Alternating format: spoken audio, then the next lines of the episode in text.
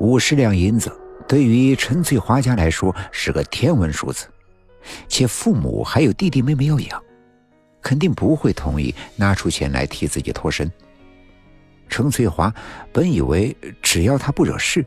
日子就可以这样平淡地过下去，可自从这张菊琴过门以后，一切都变得复杂起来。近几天来，全府的人都发现了刘青松变得虚弱了很多，他本就瘦削的脸颊越来越干瘪，皮肤也苍白了许多。有小厮丫鬟们传来闲话，说少爷夜夜与张夫人缠绵，没准是被他吸了精气。连从来不关心儿子私房事的老太太，最近也发现了儿子脸上的端倪。看着儿子五脊六兽的模样，他很是心疼，也就听信了府里的传言，愤恨起这个新过门的媳妇来。他当时就反对儿子娶这个寡妇过门，照理说娶妻要重视，娶妾几乎都是挑男人喜欢的来，可那张寡妇不仅是其貌不扬，还曾克死了2任丈夫，很不吉利。可无奈他劝不住儿子，只好睁一只眼闭一只眼，让他过门。没想到这寡妇身上还真的有种晦气，害得他儿子天天是茶饭不思的，就想往他的屋里钻，被他弄成了一副病殃殃的模样。于是老太太便将张菊琴叫入房内，想要好好的教训一下她。没想到这个新媳妇儿竟然比她还要刁钻，3言2语顶撞过去，就把老太太气得病倒在了床榻上。老太太在榻上气哼哼地叫来儿子，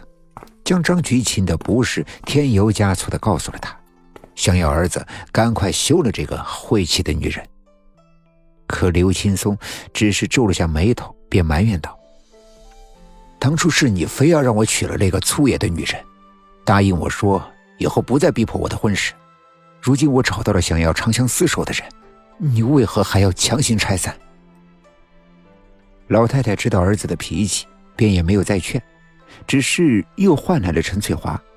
拖着残喘的气脉劝他道：“唉，我这身子算是不会好了，不知道哪一天就进棺材了。可是我就担心你这闺女儿。松儿最近被那个狐妹子勾的是神魂颠倒，你看她那身子也是大不如前了，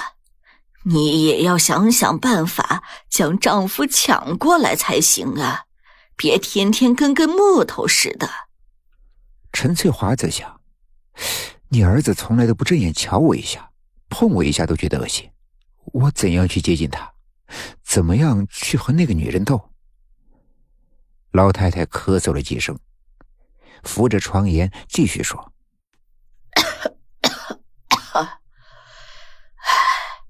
那寡妇的肚子一直没个动静，这就是你的机会呀！只要你怀了她的种，那就不愁她以后待你不好。”